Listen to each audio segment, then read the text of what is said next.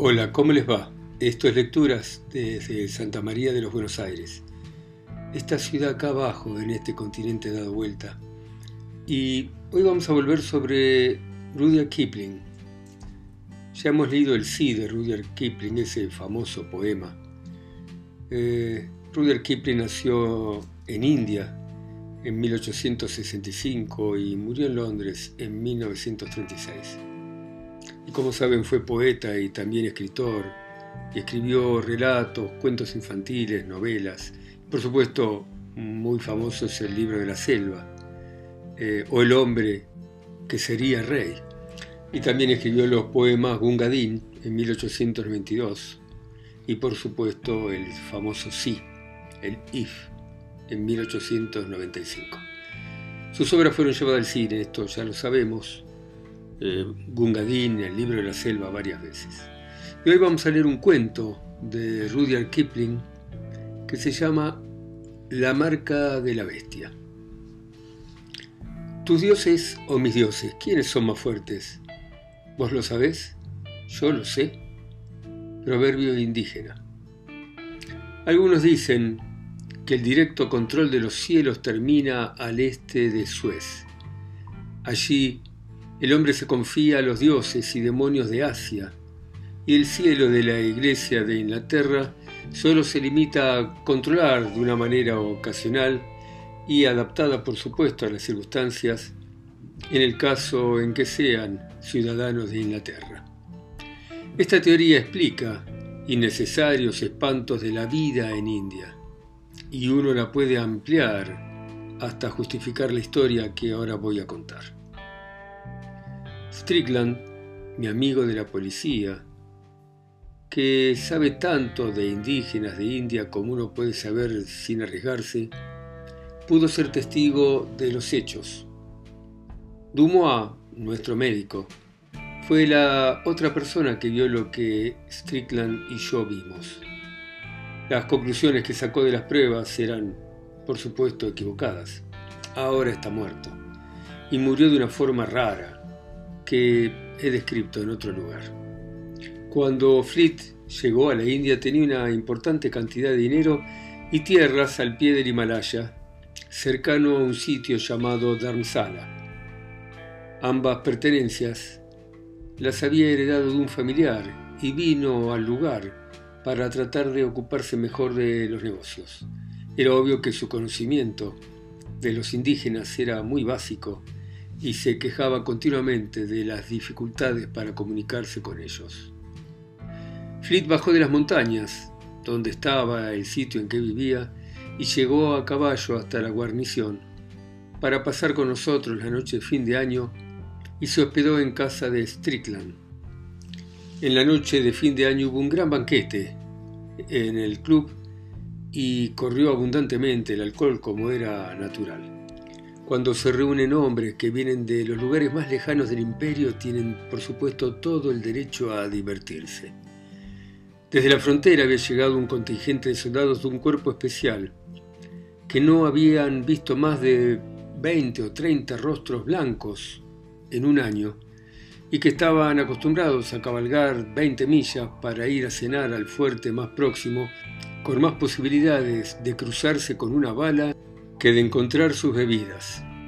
Tomaron provecho de la condición inusual de seguridad en la que se encontraban y trataron de jugar al polo con un erizo que habían encontrado en el jardín y uno de ellos llevó entre los dientes al erizo por toda la habitación.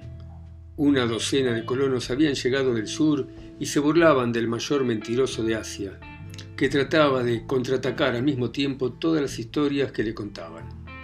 Todos estaban presentes y se consideraron las bajas, los muertos, los incapacitados que se habían producido el último año.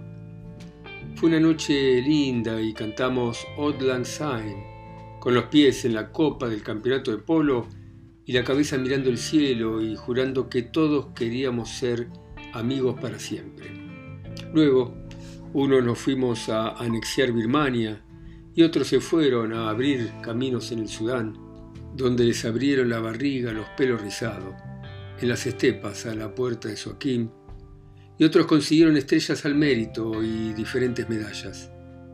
Unos se casaron, un hecho que uno podría objetar, y otros hicieron cosas peores, y el resto permaneció atados a las cadenas en las que estábamos y trató de hacer dinero con muy poca experiencia.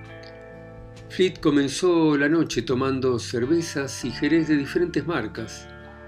Bebió champán sin parar hasta el postre y después tomó un vino seco y áspero de Capri que era tan fuerte como un whisky.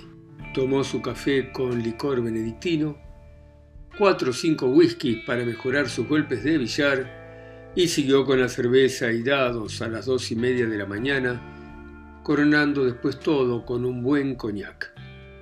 En consecuencia, cuando a las cuatro de la madrugada salió con una helada de 10 grados bajo cero, se enojó porque el perro tosía e intentaba saltar sobre la silla. El caballo se le escapó y se fue al establo, así que Strickland y yo hicimos una guardia de deshonor para llevar a Fleet a casa. El camino atravesaba el bazar, junto a un templo pequeño de Hanuman, el dios mono, que es una importante divinidad a la que hay que tenerle respeto. Todos los dioses tienen cosas a su favor como la tienen todos los sacerdotes. Yo le doy mucha importancia a Hanuman y soy amable con su gente, los grandes monos grises de la montaña.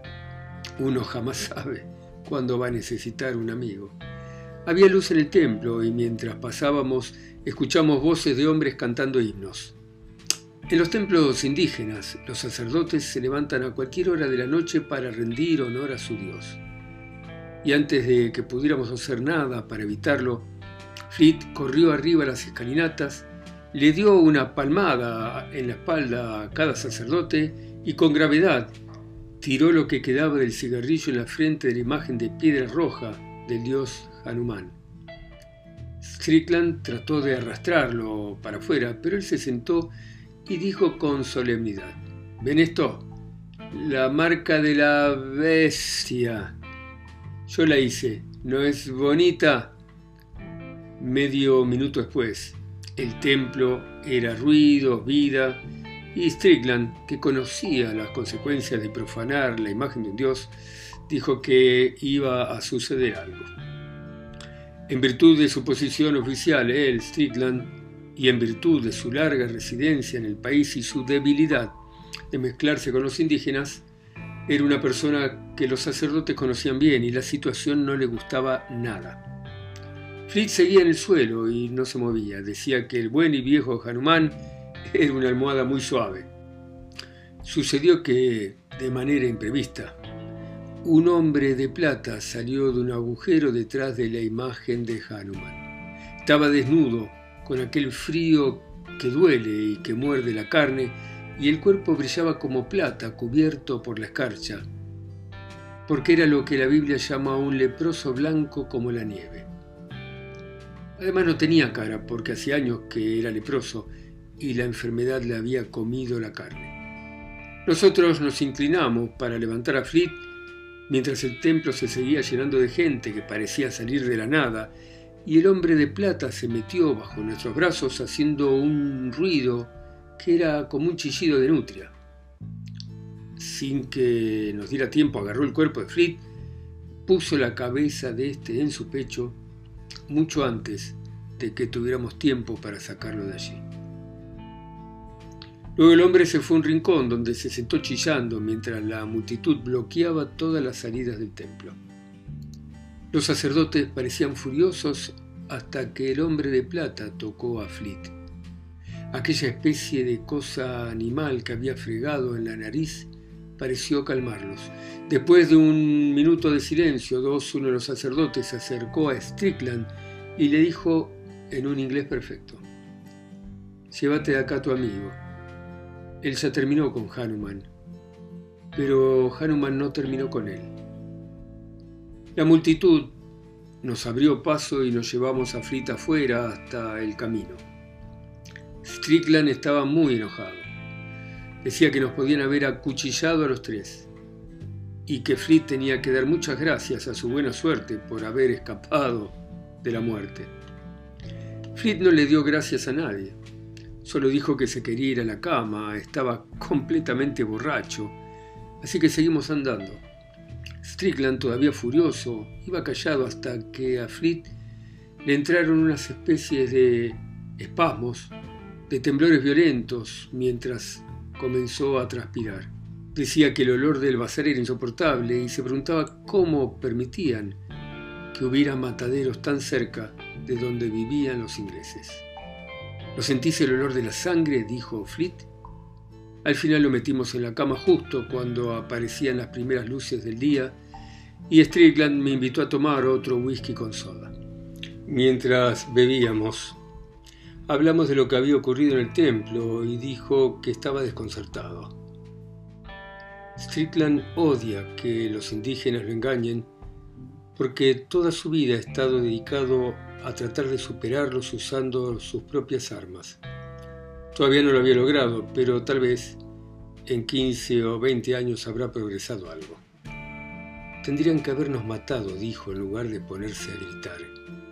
Me encantaría saber por qué. No me gusta nada esto.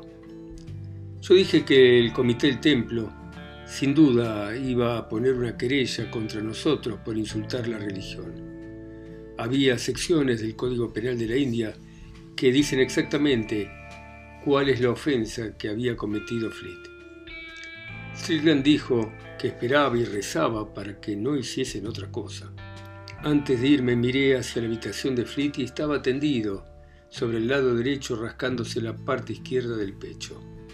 Me fui a dormir después, frío, deprimido y sintiéndome muy desgraciado, y a las 7 de la mañana.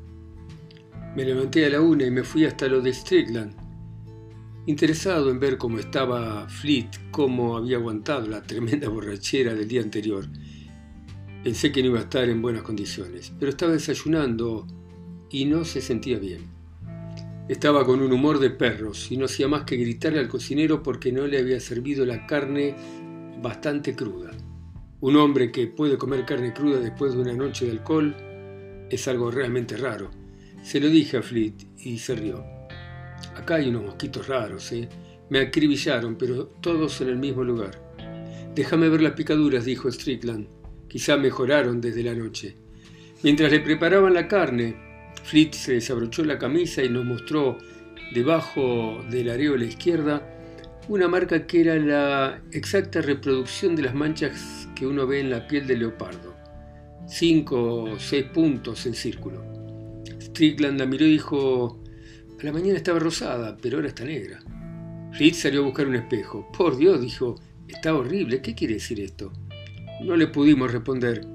En ese momento llegó la carne roja y jugosa, y Fleet se tragó pedazos de una manera realmente repugnante.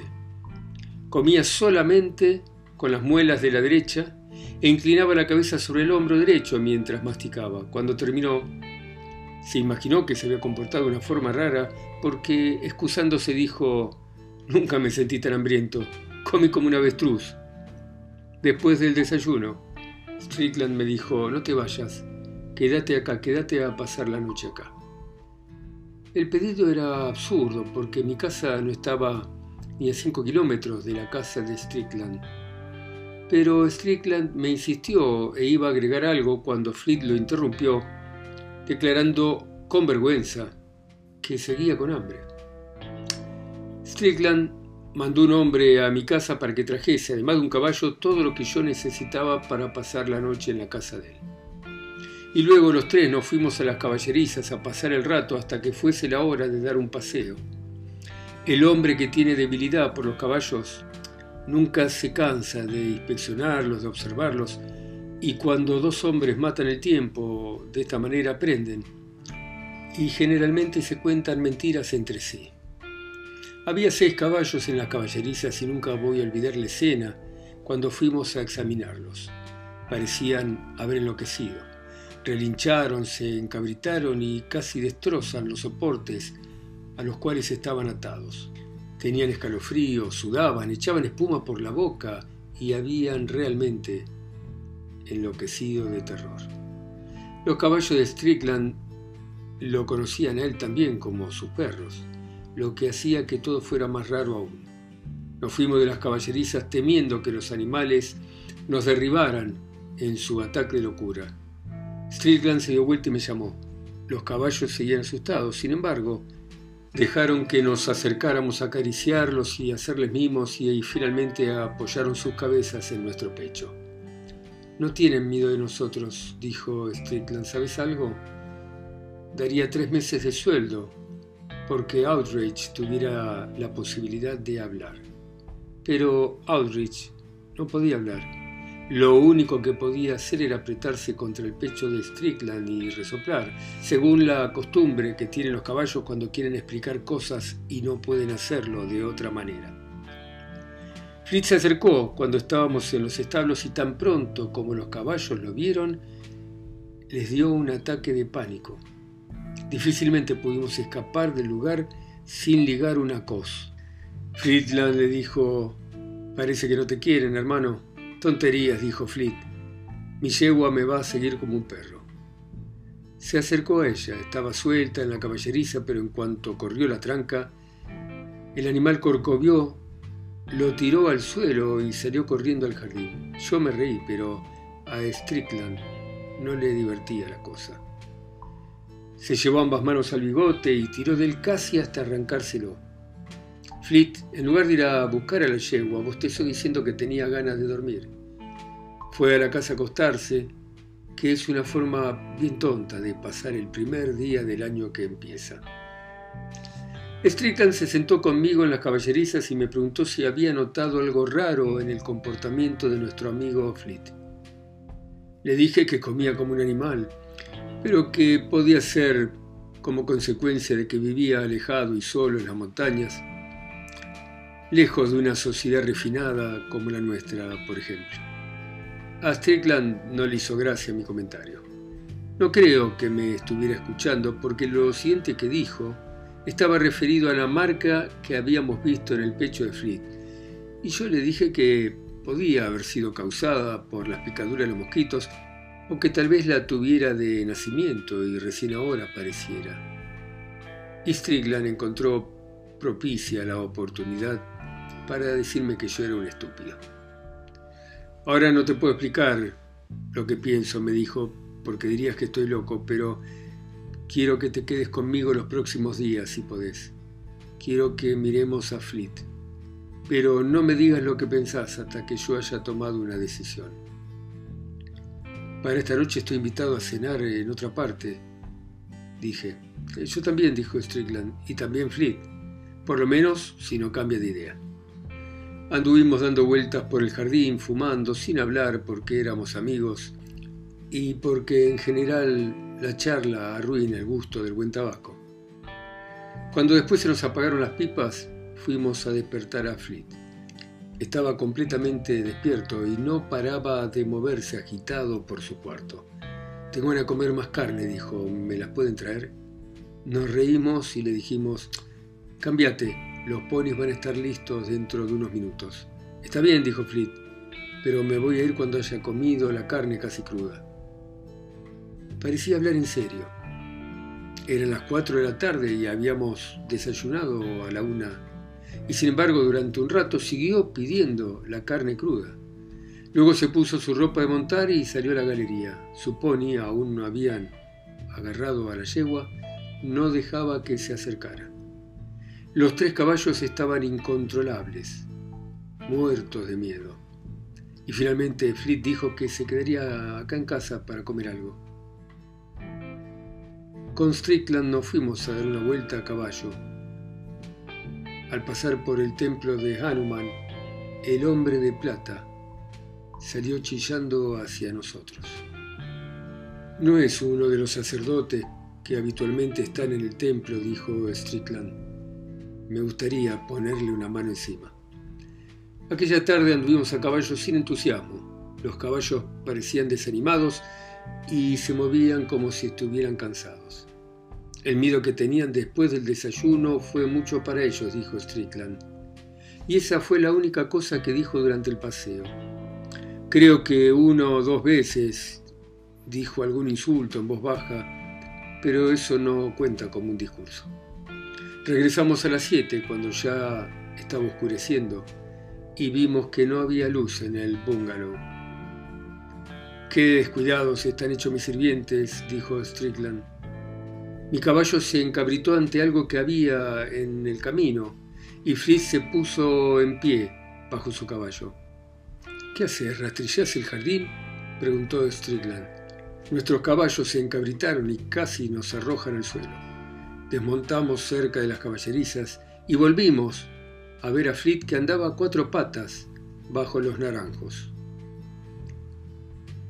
Bueno, muy bien, dejamos por hoy este interesante relato de este hombre que insultó de alguna manera la imagen de un Dios que no era el suyo y está padeciendo las consecuencias, evidentemente. Interesante, interesante este cuento de Kipling y gracias por escucharme ustedes en sus ciudades, continentes, islas, países.